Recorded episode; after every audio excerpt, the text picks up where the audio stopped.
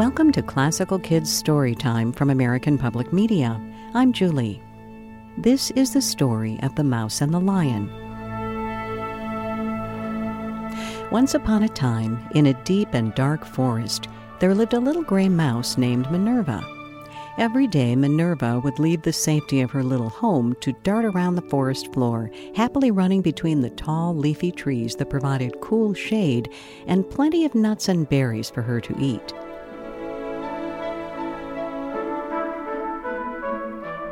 Before leaving her home to find breakfast each day, Minerva would climb the nearest tree to have a good look around. And a good, long listen.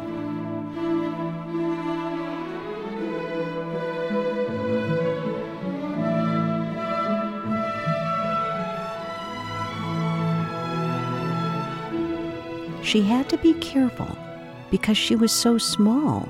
Many animals in the forest would like to eat her for breakfast. When she was sure it was safe, she wandered back to the forest floor to find something yummy for her tummy. One day, after gathering her favorite juicy red berries, Minerva headed home to enjoy her feast. When she arrived home, she was shocked to find a giant mountain blocking her doorway. It was covered in fur and snoring loudly. It wasn't a mountain, it was a lion that was taking a nap right in front of her door. Minerva had to think fast. How was she going to get past this sleeping beast? She tried squeezing underneath him, when he snorted and almost woke up, she scurried away. She tried sneaking around his tail, which swished and sent her sailing backward. Then she tried to jump over him like a trampoline, but she landed right on his nose. Oopsie. She turned around and saw her reflection in two big green eyes.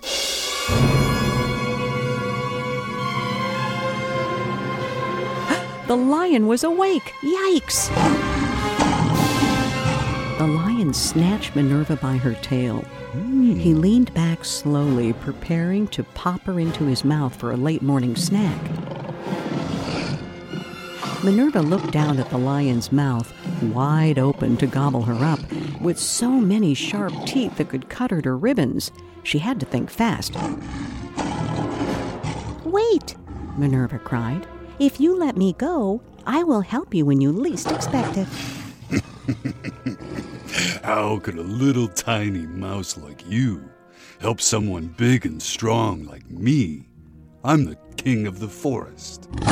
Just because I'm small doesn't mean I can't make a difference, Minerva said, hoping the lion would agree.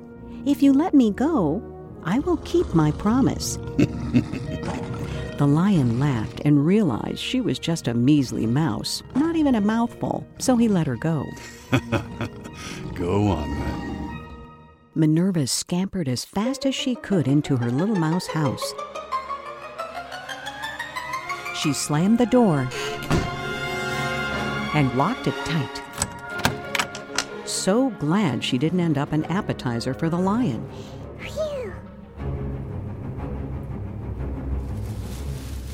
A few days later, while Minerva was out gathering bits of leaves to line her bed, she heard a sound on the wind.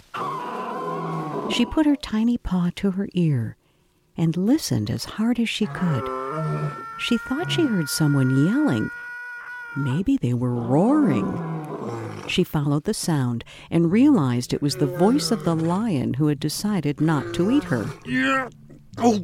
Oh. She scurried toward the sound as fast as she could, over roots and under vines, until she found the roaring lion thrashing around, holding his left front paw to his chest. Minerva said, Mr. Lion, what's wrong? the lion wiped tears from his eyes and said, No, nothing. Nothing's wrong. I'm fine. Go away. Oh, come on now. I heard you all the way on the other side of the forest. The lion slowly turned to the little mouse and held out his wounded paw.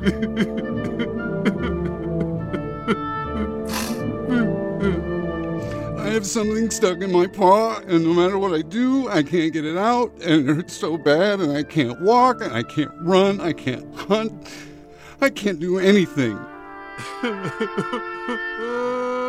Aw, come into the light. I might be able to see what's stuck in there. The lion followed, trying not to put too much weight on his injured paw. Ow. Goodness, some king of the forest you are. What is it? Is it bad? Will I ever be able to walk or run again? Honestly, will you hold still for two seconds? The lion did his best to hold still while Minerva took a look. Yeah. Oh. Aha, I see. You have a thorn stuck way down in your paw.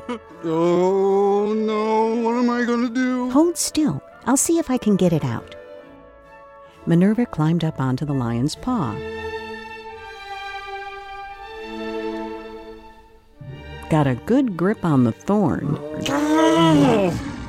Minerva rolled her eyes. I haven't even done anything yet. But it hurts so bad. She grabbed the thorn again Ow! What are you doing down there? and gave another hard pull. Yeah. Wow, that thing is really stuck in there. Oh, gee. She tugged and pulled. Ah. The lion covered his mouth so he wouldn't let out any roars of pain. Finally, she grabbed the thorn in her little teeth, steadied herself on all four tiny feet, and pulled with all her might.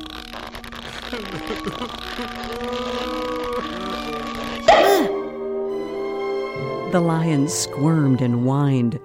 Minerva, tapping her foot, held up the thorn and said, Mr. Lion, you can stop crying now. It's out.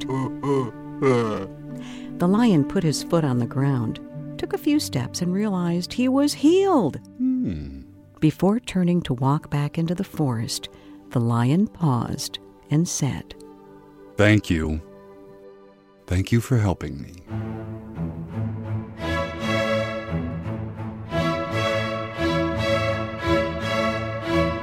Minerva gently nodded her head and smiled. She hopped up on the lion's back to hitch a ride home. That's when the lion realized that Minerva was right. No matter how small you are, you can make a big difference.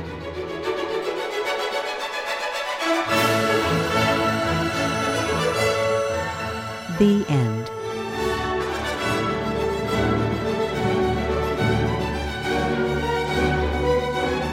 Thanks for listening to Classical Kids Storytime from American Public Media.